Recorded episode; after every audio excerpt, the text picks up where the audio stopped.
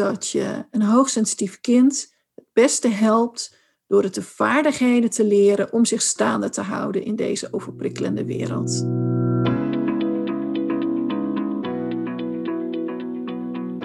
Van harte welkom bij de podcast van rustmetindeklas.nl, waarin jij inspiratie, kennis, concrete tips en oefeningen krijgt voor het nemen van voldoende rustmomenten met kinderen. Mijn naam is Wendy de Groot. Ik ben leerkracht geweest, inmiddels ook moeder en oprichter van rustmetindeklas.nl. Ik neem je graag mee in mijn ervaring rondom rust en ontspanning voor kinderen en misschien ook wel voor jezelf. Heel veel luisterplezier en ontspanning gewenst.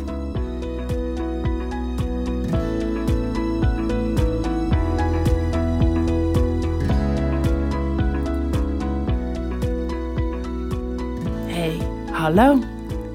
Ik kijk er heel erg naar uit om deze aflevering vandaag met je te delen.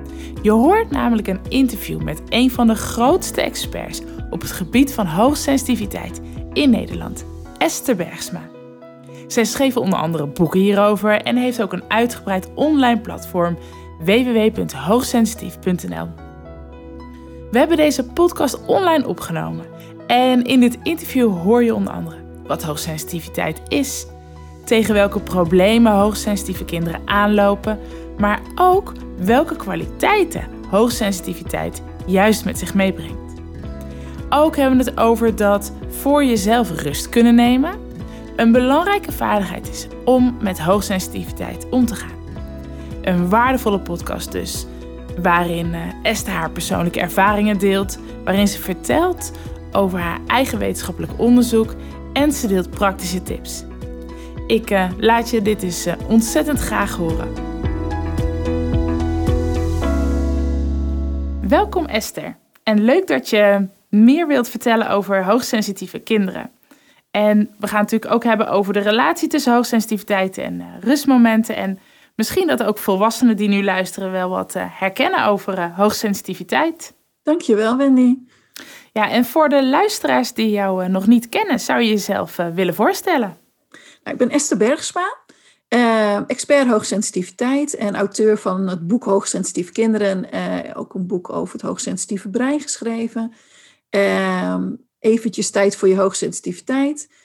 Um, en uh, ik begeleid veel, of ik train eigenlijk veel leerkrachten in het herkennen en begeleiden van hoogsensitieve kinderen, maar ook bijvoorbeeld kindercoaches, uh, coaches voor volwassenen. En zo probeer ik professionals bekend te maken met ja, het, de eigenschap hoogsensitiviteit, omdat ik gewoon merk dat daar zo weinig nog over bekend is. En als mensen er wel van gehoord hebben, dat ze vaak een verkeerd beeld ervan hebben. En dat is voor de ontwikkeling van kinderen, maar ook van, voor het begeleiden van volwassenen, gewoon echt een probleem. Ja.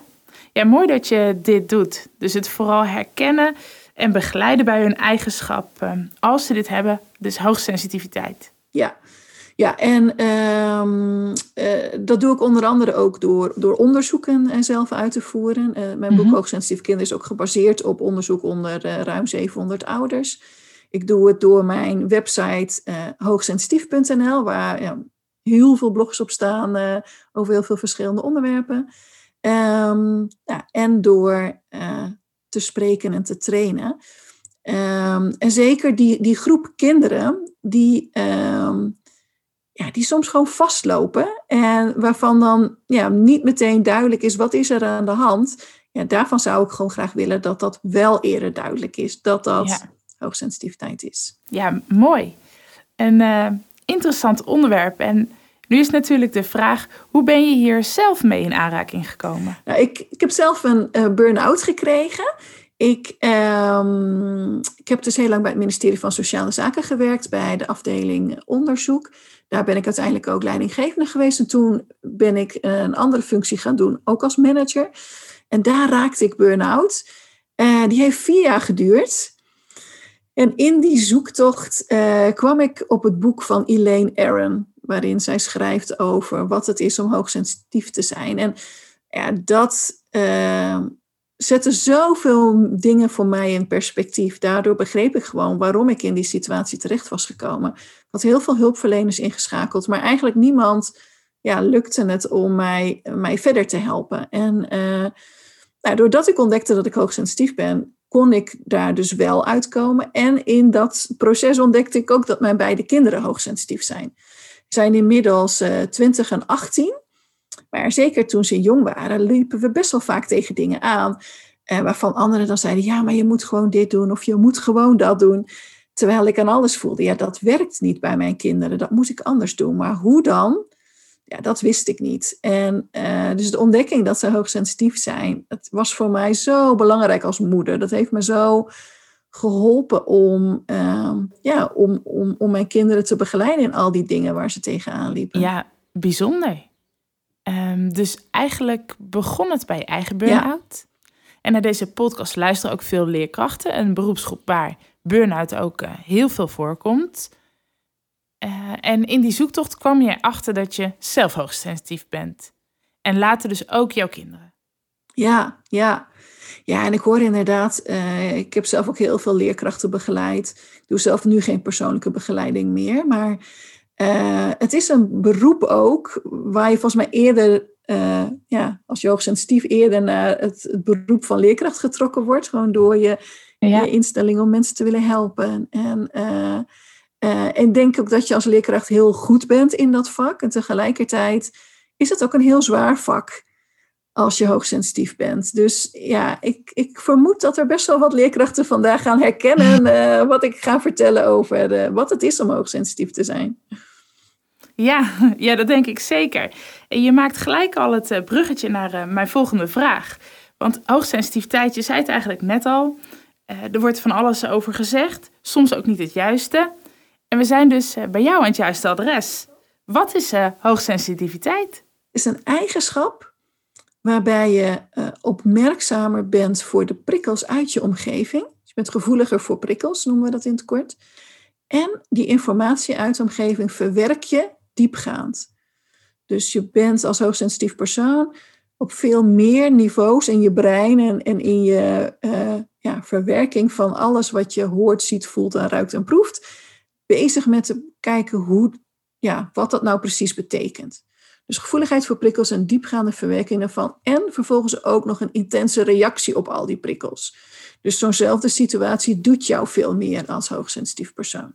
Ja, dus um, het is een eigenschap. Je bent gevoelig voor prikkels uit je omgeving. Je verwerkt ze diepgaander. En er volgt een intense reactie. Zeg ik het zo goed? Dat zijn inderdaad de drie hoofdonderdelen. En wat ik merk is dat mensen heel snel hoogsensitiviteit gelijk schakelen aan gevoeligheid voor prikkels. Oké. En dus ook al heel snel het idee hebben, oké, dus dat is snel overprikkeld raken. Nou is dat inderdaad vaak zo. Veel hoogsensitieve kinderen of leerkrachten raken sneller overprikkeld. Uh, maar dat is echt maar een heel klein deel van de eigenschap. En we weten uit uh, fMRI-studies, dus dat is ja, studies waarin mensen in zo'n scanner zijn gelegd om te kijken hoe het brein reageert op een taak bijvoorbeeld die ze moesten doen, dat er veel meer hersengebieden tegelijkertijd ingeschakeld worden. Nou, daar weten we dus die diepgaande verwerking ook veel preciezer door te benoemen. We weten nu dat uh, bijvoorbeeld een kind dat een vraag gesteld wordt in de klas, uh, dat hij meteen bezig is met te bedenken, oké, hoe verhoudt zich dat tot alles wat ik al weet, tot wat ik eerder heb gehoord van de leerkracht of wat er eerder aan vragen is gesteld. Dat is een stukje van de diepgaande verwerking. We weten ook dat ze bezig zijn met wat zijn de gevolgen als ik een bepaald antwoord geef. Dus ze zijn heel erg associërend aan het denken. Uh, ze houden rekening met um, ja, wat er van ze verwacht wordt. Daar zijn ze heel erg mee bezig. Dus zo'n simpele vraag die jij in de klas stelt, dat, dat zet meteen al heel veel in werking in het hoofd. Uh, dingen die je niet per se kunt zien, maar die je wel kunt merken aan een aantal uh, uh, ja, opvallende dingen van deze hoogsensitieve kinderen. Ja, dus dat is wel interessant wat je aangeeft. Dat het dus niet alleen gevoeligheid voor prikkels is. Dat is eigenlijk waar we allemaal snel aan denken. Oh, diegene is gevoelig voor prikkels, dus zal wel hoogsensitief zijn.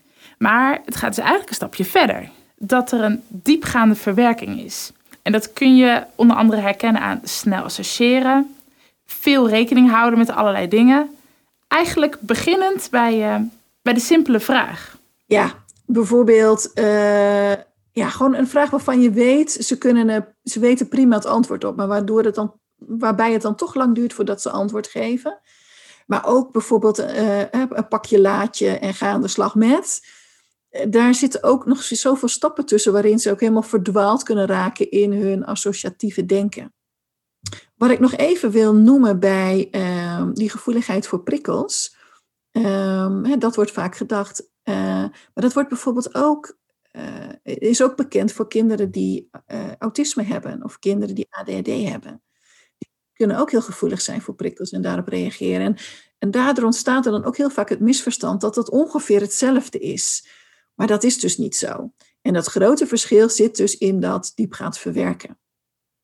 En dat kunnen we ook bijvoorbeeld heel mooi in het brein zien als we mensen met autisme, mensen met hoogsensitiviteit vergelijken. Zijn andere hersengebieden actief. Ja, interessant. En mooi dat je dit verschil nog even aangeeft.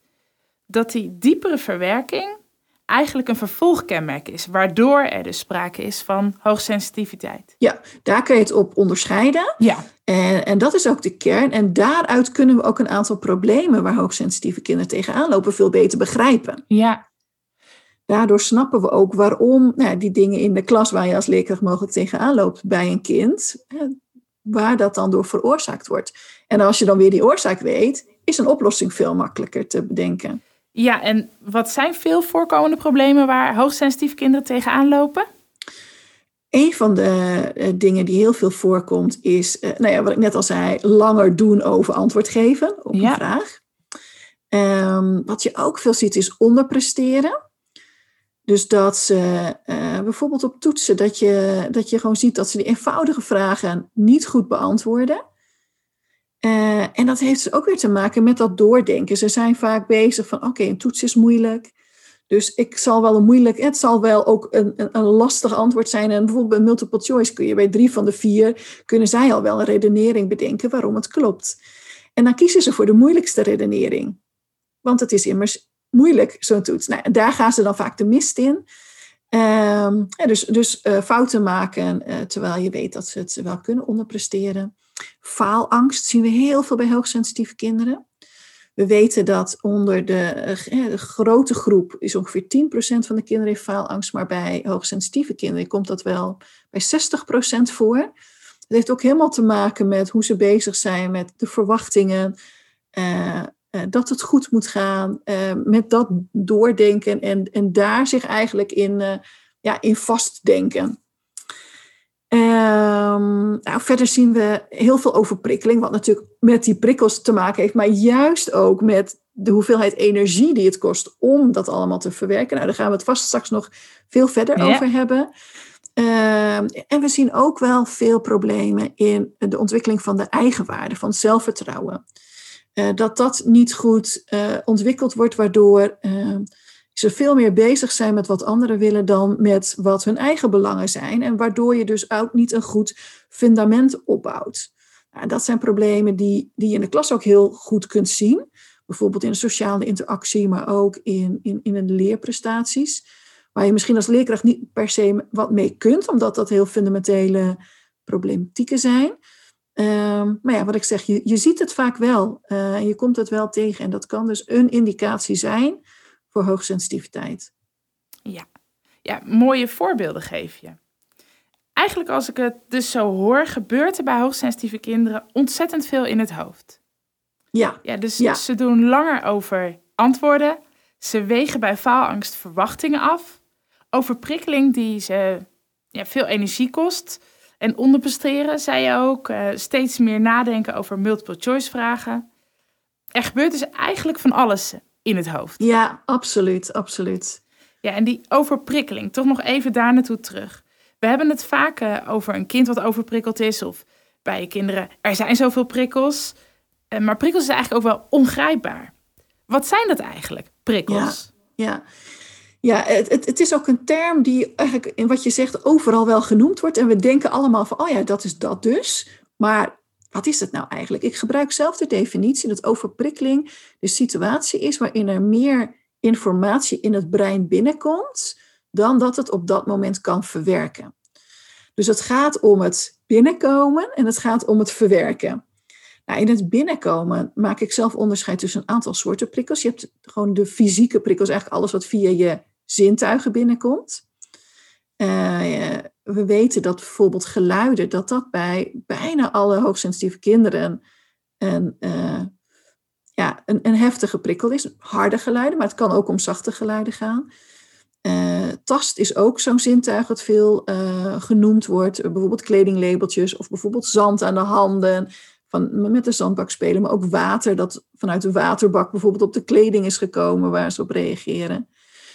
Um, maar er is ook een ander belangrijk en dat zijn de emotionele prikkels. En met name die zie je dan bij hoogsensitieve kinderen heel sterk aanwezig. En bijvoorbeeld veel meer dan bij kinderen eh, met autisme. Overigens even snel een zijpad. Bij autisme komt nog vaker ondergevoeligheid ook voor.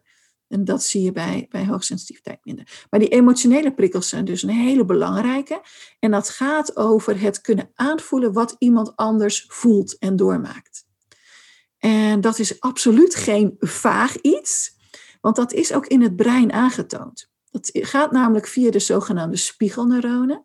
Dat zijn gebieden in het brein die actief worden puur doordat je iemand anders iets ziet doen. Dat kan op fysiek terrein zijn. Dus als je iemand ziet hardlopen, dan activeert dat in jouw brein eigenlijk ook die gebieden, alsof jij zelf zou hardlopen. Maar dat is ook op de emotionele Dus als ik jou zie huilen, dan activeert dat bij mij, omdat ik hele sterk geactiveerde spiegelneuronen heb, diezelfde uh, ja, processen. Nou, en dat zien we continu terug bij onderzoek onder hoogsensitieve mensen, uh, dat uh, die spiegelneuronen dus extra actief zijn, dus dat die emotionele toestanden, die emotionele signalen van een ander dus sterk opgenomen worden. En, en, dat heeft natuurlijk heel veel effect op het brein, maar ook daarmee op je lichaamsprocessen. Want een emotie bij jezelf heeft, voel je natuurlijk in je lijf, dus ook de emoties van een ander. Nou, dus, dus dat komt allemaal al binnen. En dan eh, is het in die overprikkeling dus uh, de definitie van het is meer dan dat je kunt verwerken. Ja. En de hoeveelheid verwerking verwerkingscapaciteit heeft natuurlijk te maken met hoeveel energie het jou kost om met die prikkel aan de slag te gaan. En als je weet dat een hoogsensitief kind het diepgaande verwerkt, meer hersengebieden zijn actief, betekent dat er meer bloedtoevoer nodig is, meer zuurstof, meer. Er, is, er wordt gewoon meer energie verbruikt voor het verwerken van zo'n prikkel dan bij een ander kind. Dus je snapt dat het dan al snel op is. Er is dan gewoon geen ruimte meer om daar allemaal nog mee om te gaan. Ja. En op zo'n moment van overprikkeling kan het brein het dus niet meer aan. En, en ja, moet dus eigenlijk een soort van afsluiten of ontladen, zorgen dat er weer nieuwe ruimte is. En dat is eigenlijk de staat van overprikkeling. Je hebt geen controle meer over je gedrag. Je brein zegt eigenlijk: stop er nu mee, ik kan dit niet aan. En doet ja, wat nodig is om, om die situatie op te lossen. Ja, en dan zijn we eigenlijk weer terug bij de definitie van hoogsensitiviteit dat het derde is dat ze een intense reactie hebben op die overprikkeling. Ja, ja, het, is, ja het is eigenlijk niet de reactie op overprikkeling, maar de reactie op de situatie. Ja, ja. ja dus we zien in eenzelfde situatie zien we meer stress. We zien meer overprikkeling, we zien sterkere emoties. Ja, en, en terwijl je dan misschien als leerkracht soms denkt, er is niks gebeurd. Er is eigenlijk niks aan de hand. Ja, maar zo'n ouder. Ja, maar een kind gaat dan wel huilen, uh, is boos. Uh, en dat is dus die intense reactie. Uh, die ja, en daar heeft dan dus al heel veel plaatsgevonden wat wij aan de buitenkant niet zien. Ja, precies. Ja. Ja. ja je legt het duidelijk uit, die prikkels. Prikkels is dus informatie wat het brein binnenkomt en wat je op dat moment kunt verwerken. Die zintuigen en emotionele prikkels. Ja. Ja, en op een gegeven moment kan het zo zijn dat het dan te veel is. Um, en dan zijn er twee keuzes: dat het even uitgaat of dat je ergens ontlading zoekt. Ja, en die ontlading die zien we natuurlijk heel goed. Dat zijn de woedeaanvallen die je als ouder of leerkracht nou, niet kunt ontgaan bij je kind. Die is vaak heel heftig aanwezig. Ja. En, en ook huilbuien horen daartoe. Ehm, dan is het heel moeilijk om met het kind nog te communiceren of om te gaan. Maar de andere, het afsluiten, dat zie je bijvoorbeeld dat een kind apathisch is. Die reageert ook niet meer op wat je zegt. Het lijkt helemaal weg eh, of in een soort van droomtoestand. Soms zelfs een beetje een depressieve toestand. En uh, daar heb je minder last van als ouder of leerkracht, want het verstoort minder.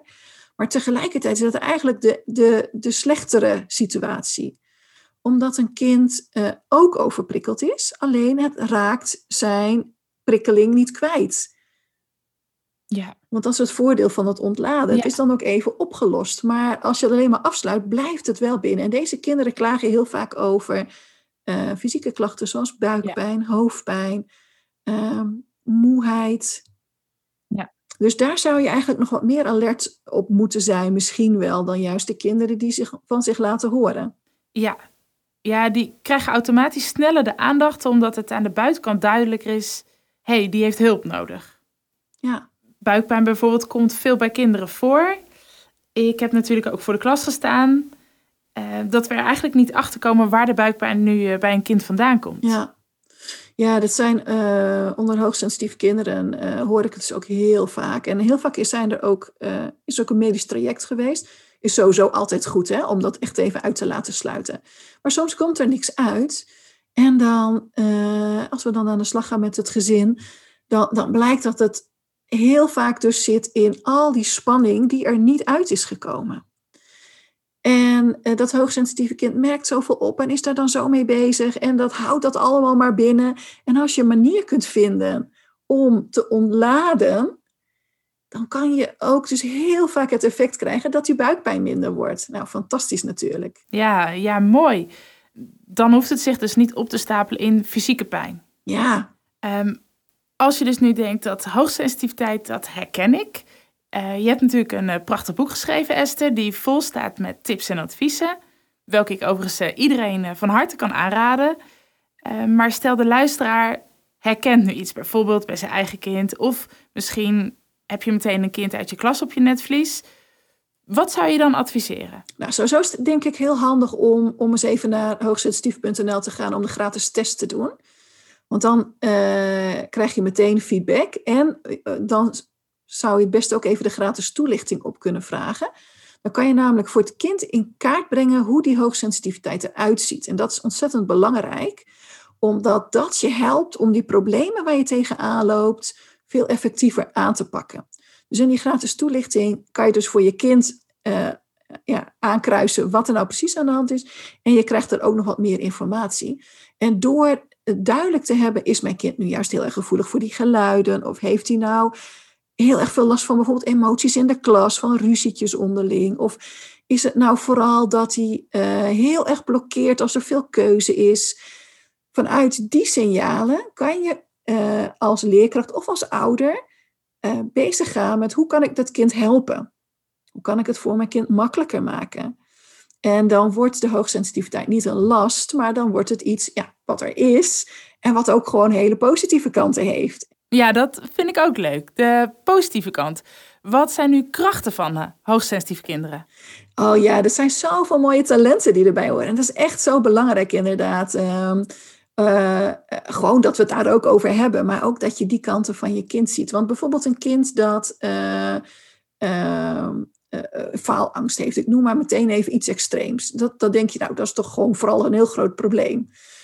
een kind dat ziet er dan tegenop om een presentatie te moeten geven, of is veel te lang steeds bezig met huiswerk omdat het zo goed wil doen. maar daar zit wel een talent achter. Namelijk het talent om door te denken, om te denken over consequenties. Van wat gaat er gebeuren als dit gebeurt en wat kan daar dan weer het gevolg voor zijn? Um, dat is een heel mooi talent, omdat het je ook behoedt voor een aantal fouten. Het, het geeft je ook het inzicht in de positieve dingen die er gaan gebeuren. Het, het, zorgt ervoor dat je verder denkt dan je neus lang is, om het maar even zo te zeggen. Ja, ja dat is uh, ook een mooie kracht en talent. Ja, en um, dus als je met het kind er op die manier over hebt, daar ben jij heel goed in. Alleen soms schiet dat net even te veel door. En daar moeten we eigenlijk naar kijken, dat dat, dat niet gebeurt. Maar het is niet, natuurlijk niet zo dat, dat je nooit verder moet denken of dat je nooit bezig moet zijn met de gevolgen van iets. Multiple choice vragen nog eens even goed af te wegen. Ja, ja, ja dat is natuurlijk ook een mooi talent. Dus uh, dat geeft een kind ook al een heel ander zelfbeeld. Ja. Dus even heel kort alle talenten uh, die, die, die je dan zou kunnen noemen. Nou, het genieten van de kleine dingen, Ja, doordat mooi. je zoveel opmerkt met je zintuigen. Het, ehm, eh, het zorgzaam zijn, in kunnen leven in de ander. Ehm, het eh, ja, weloverwogenheid. Eh, namelijk niet zomaar een beslissing nemen, maar echt even nadenken. Ehm, eh, het associatief kunnen denken. Creatief kunnen denken, dus vanuit verschillende invalshoeken. Eh, de intuïtie, vaak erg goed ontwikkeld is. Wijze inzichten. Ehm, ook een groot zelfreflectief vermogen. Dus ook graag willen verbeteren en in staat zijn om steeds weer ja, beter te worden in iets. Ook dat kan weer doorschieten, maar in, in essentie is dat natuurlijk een heel mooie kwaliteit. Nou, om zomaar even wat te noemen. Ja, ja, je noemt een eh, prachtige lijst van krachtkanten van hoogsensitiviteit. Eh, dat het dus niet alleen maar een probleem is. ja. Het is natuurlijk ook jouw eh, missie dat we het gewoon meer gaan herkennen. Zodat we kinderen kunnen helpen om juist de krachtkanten nog meer te bekrachtigen. ja. En dat we ze dus handvatten Ja. geven voor de momenten dat ze denken... hé, hey, het wordt nu lastig. Toch? Ja, precies die vaardigheden, daar gaat het me om. Want ik hoor ook nog wel eens van, eh, ja, maar weet je, we willen ook niet dat hoogsensitiviteit straks allemaal als excuus ingezet wordt. Of dat we daar allemaal Ja. moeilijke dingen mee moeten op school. Eh, Maar daar gaat het ook niet om. Het gaat er juist om dat je een kind, of je nou leerkracht of ouder bent, zorgt dat hij de vaardigheden krijgt om zichzelf staande te houden. Want het kind moet het uiteindelijk natuurlijk alleen gaan doen. Dat wordt volwassen, het gaat eh, op eigen benen staan. En als je het dan eh, ja, die, die kennis en vaardigheden bijgebracht hebt, ja, wat voor mooi cadeau is dat? Ja, ja zeker. Eh, dat je inderdaad de vaardigheden aangereikt krijgt om om te gaan met je hoogsensitiviteit. En je daardoor dus fijner gaat voelen eh, en goed mee kunt gaan. Ja, en zelf dus om te kunnen gaan met dat je zoveel opmerkt en dat je daar zo Ja. diepgaand mee bezig bent. Ja. Dat je daar wel de kwaliteiten uithaalt, zonder dat het dus elke keer tot die overprikkeling leidt of tot die sterke zelfkritiek die dan hè, het doorschieten van zelfreflectie kan zijn. Ja, ja, mooi, duidelijk. En die vaardigheden, dan maak ik gelijk het sprongetje naar rust. Ehm, ik denk namelijk dat, dat het ervaren van rust, als deze kinderen weten hoe creëer ik rust voor mezelf, dat ze dat, ze dat heel erg kan helpen. Zie jij dat ook zo? Ja, dat is denk ik een van de belangrijke dingen. Wat ik, ehm, eh, hoe ik het zelf aanvlieg is via mijn BABA-methode, waarin eh, onderwijzers en ouders een, een, een, een stappenplannetje krijgen eigenlijk om te reageren op het kind. Nou, dat, dat- begrijp, accepteer, begrens en alternatief. En in dat alternatief zitten de vaardigheden. Dat gaat om de vraag, in zo'n situatie, dus de volgende keer dat je bijvoorbeeld boos wordt, omdat, nou ja, noem maar de reden op die het was. Eh, dat snappen we. Eh, alleen, je gaat iemand niet slaan, maar wat kan je de volgende keer doen als je je zo voelt? En daarin laat je het kind meedenken. Dat zit voor mij in dat stuk alternatief. De rust vinden kan daar ook in zitten. Dus stel dat een kind elke keer op, in de klas boos wordt. En de analyse is dat dat gewoon ja, aan het eind van zo'n speelkwartier elke keer gebeurt. Dus dat er gewoon te veel gaande is. Dan kan je dus eh, met zo'n kind na gaan denken over wat kunnen we nou doen om dat te voorkomen. Om te voorkomen dat je elke keer in die situatie komt. En eh, dat kunnen gewoon dus hele praktische dingen zijn. Bijvoorbeeld niet het hele spe- speelkwartier in zo'n hele grote groep zijn. Eh, maar het kan ook zijn dat je een kind leert om die rust te zoeken. Om aandachtsmomenten te creëren in zijn dag. Ehm, en dan leer je het kind dus, of help je het op weg om, om die technieken eh, dagelijks te gaan toepassen. En ik denk dat dat gedurende een dag zoveel momenten kan, kan helpen. Dus we hebben het nu over school, maar ook voor het slapen gaan of, of tijdens het eten hoor ik ook van heel veel ouders dat het problematisch is. Ik denk op al die momenten zou zo'n rusttechniek enorm kunnen helpen voor deze groep. Mooi woord, eh, rusttechniek. Dus je zegt eigenlijk, je gebruikt zelf de BABA-methode. Begrijp wat er gebeurt. Accepteer wat er gebeurt. Begrens en bied een alternatief. En in dat alternatief, daar zitten de vaardigheden zoals rust. Rustvaardigheden, noem ik het zelf ja, alleen. Ja, dat is een mooie term, ja.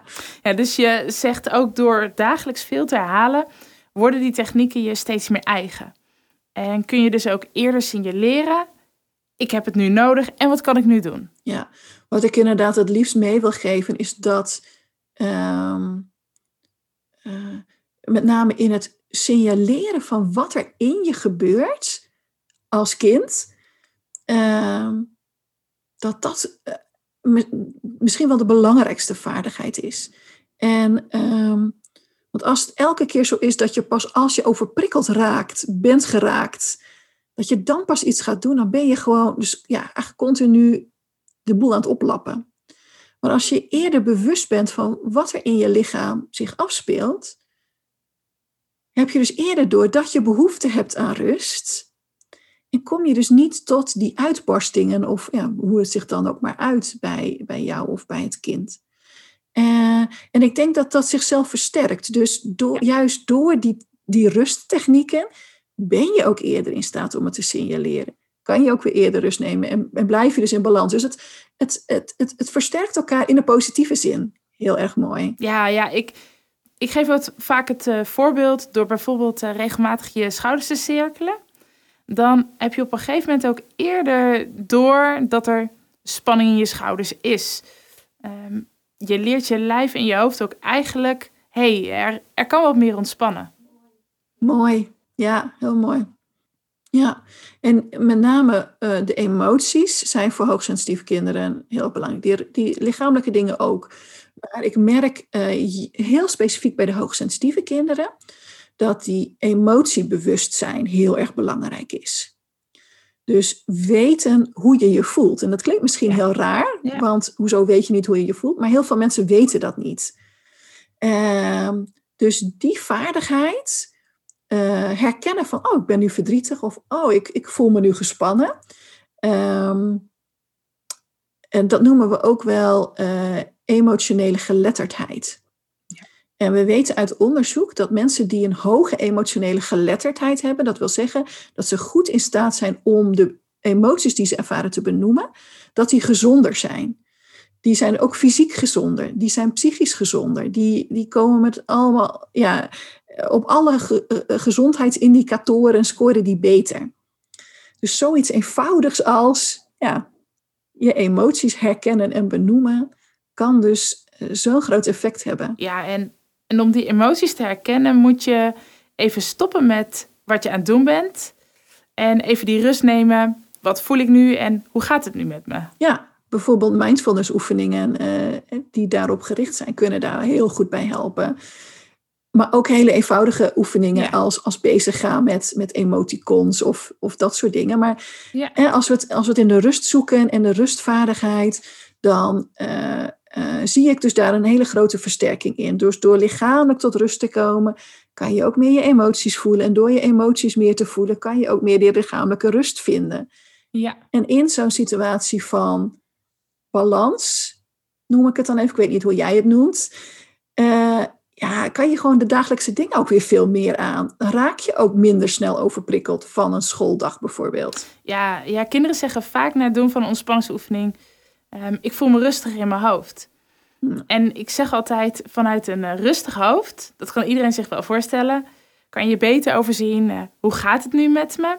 Voel je ook fijner en kan je ook overzien hoe gaan we nu verder? Ja, ja, ja eh, precies. Uh, je geeft nu inderdaad als voorbeeld mindfulness oefeningen. Heb je nog meer praktische tips? Ja, er zijn tal van oefeningen. Ehm, er zijn ook heel veel mooie oefeningen geschreven wat ik, wat ik merk bij hoogsensitieve kinderen is dus dat die combinatie van, uh, uh, hoe zeg ik dat, uh, hoofd en lichaam ja, belangrijk is. Ik, daarmee bedoel ik, dus als je ook iets kunt doen met de gedachten daarbij, hè, bijvoorbeeld die weg laten zweven in een ballon of die met een bootje over de rivier weg laten slee, varen. Ehm, of dat je, ja, visualisaties met of gedachten of emoties in combinatie met lichaamsgerichte oefeningen, dat die combinatie gewoon heel erg sterk werkt bij deze groep. Omdat die, dat hoofd vaak zo vol zit, dus je moet daar iets mee. En tegelijkertijd zet het zich ook vaak vast in het lijf. Uh, we hebben aanwijzingen dat hoogsensitieve mensen uh, beter in staat zijn om de signalen vanuit hun lichaam te voelen. Maar we weten ook dat er heel veel zijn die dat waarschijnlijk zo overweldigend hebben gevonden, dat die daar juist een soort van muur tussen hebben gebouwd. Dus dat die juist hun lichaam hebben afgesloten en heel erg in hun hoofd zijn gaan zitten. Dus uh, oefeningen die, die met beide wat doen, uh, daar merk ik het meeste resultaat bij, bij deze groep.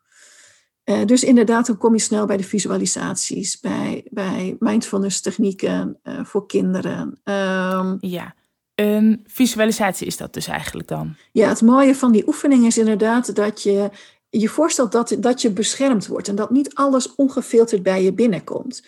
Want die prikkels blijven natuurlijk op elk moment komen. Ook als er niks gebeurt, zijn er wel altijd nog die fysieke prikkels. En zo'n zo gevisualiseerd schild is net alsof het ja, voor de kinderen een beetje een, een, een filter kan zijn. Um, waardoor ze ook wat meer controle kunnen ervaren over wat ze binnen laten komen en wat niet. En ik heb veel kinderen begeleid die dan bijvoorbeeld tijdens toetsen het heel fijn vonden om, om dan het schild of de bubbel of wat dan ook om zich heen te zetten. Ja. Ehm, ja, dat ze zich wat veiliger voelden en wat minder afgeleid door alles uh, wat er om hen heen plaatsvond. Mooie, mooie voorbeelden die je geeft. Um, als de luisteraar nu denkt, hey, wat je nu allemaal vertelt, dat herken ik eigenlijk wel. Dan kunnen we in eerste instantie naar jouw website gaan, hoogsensitief.nl. Ja. Daar kunnen we gratis test doen. En in het vorige gesprek vertelde je mij ook al over een gratis e-book wat je hebt. Ja, klopt. Um, uh, op de website vind je ook een bestelpagina. En daar staan mijn boeken, maar er staat ook een gratis e-book met tips voor ouders. Hoe je met je hoogsensitief kind om kunt gaan. Nou, dat is gewoon een superhandig uh, uh, naslagwerkje om uh, ja, gewoon die, die dagelijkse dingen waar je tegenaan loopt op te lossen. Dus zou ik zeker, uh, het is gewoon gratis, dus uh, zeker even kijken als je je herkent in het verhaal. Ja, dat gaan we zeker doen. En als afsluiting vraag ik altijd om een laatste tip of oefening. wat wil jij als allerlaatste nog meegeven aan de luisteraar? Um, ik denk dat het belangrijkste dat ik mee wil geven is dat je een hoogsensitief kind het beste helpt door het de vaardigheden te leren om zich staande te houden in deze overprikkelende wereld. Mooi. Mooi afsluiten, dankjewel. Dat uh, nemen we zeker mee. En um, ja, hopelijk kunnen we hoogsensitiviteit uh, herkennen na dit gesprek vooral. En uh, kunnen we de kinderen voorzien in vaardigheden om zich staande te houden met hun hoogsensitiviteit in deze overprikkelde wereld. En wat je eigenlijk ook al zei, dat we vooral de kwaliteiten van de hoogsensitiviteit ook uh, gaan zien. Ja, precies. Ja, dat zou zo mooi zijn. Ja. Ik uh, wil je bedanken voor je uitgebreide uitleg en je herkenbare voorbeelden die je geeft. Jij bedankt voor de uitnodiging. En ook de rol van rust die je hierin uh, benoemt. Dus uh, dankjewel. Graag gedaan. Superleuk dat je weer luisterde naar deze podcast van Rustment in de Klas. Wist je dat je heel makkelijk een review achter kunt laten om te laten weten wat je van deze podcast vindt? Het is heel gemakkelijk. Ga naar de podcast-app waarmee je deze podcast hebt beluisterd en klik op review. Geef bijvoorbeeld 5 sterren en misschien wel een geschreven reactie. Dank je wel. Ben je enthousiast geworden en wil jij ook korte ontspanningsoefeningen doen met kinderen in de klas of misschien wat thuis? Vraag het gratis kennismakingspakket aan op www.rustmetindeklas.nl. Dan krijg je toegang tot een aantal filmpjes om samen kennis te maken met Mike en Vee. Neem hier ook gelijk een kijkje in mijn workshop en trainingsaanbod. Je kunt rustmetindeklas.nl ook volgen op Facebook, Pinterest en Instagram. Via deze kanalen kun je deze podcast ook delen door bijvoorbeeld een screenshot te maken van je scherm nu Deel deze en tag dan Rustmet in de klas. Nogmaals, dank je wel dat je luisterde. En ik wens je veel rust en ontspanning toe.